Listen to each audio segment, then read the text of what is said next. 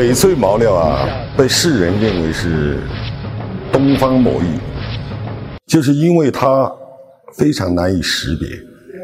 而早在五百多年前，腾冲人就通过独特的识别翡翠的方法，以形象翡翠的方式来攻克了这个世界谜题难题。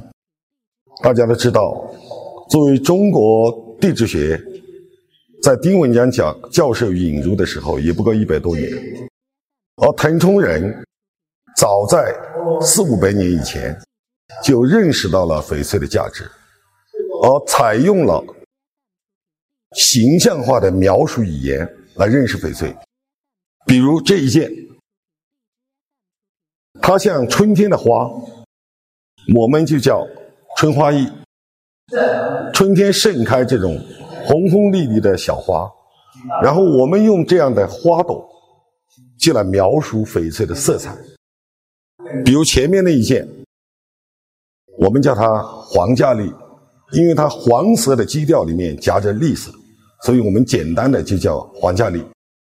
然后翡翠除了皮壳下面，它有一层雾，它像红的，我们叫红雾；它是黄的，我们叫黄雾。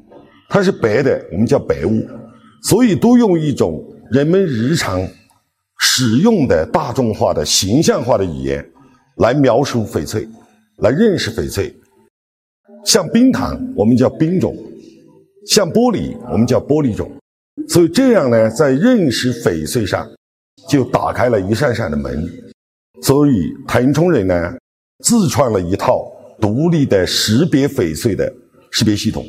我们把它称之为形象翡翠学，而这种识别对认识和发掘翡翠的价值产生了积极的推动作用。因此，在长达四五百年的时间内，腾冲人呢加工翡翠、琢艺、磨艺，最后把这个产业呢推到了全世界。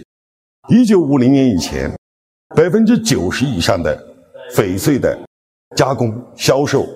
都是由腾冲人在主导的，所以说我们腾冲是翡翠第一城，是毫不夸张的。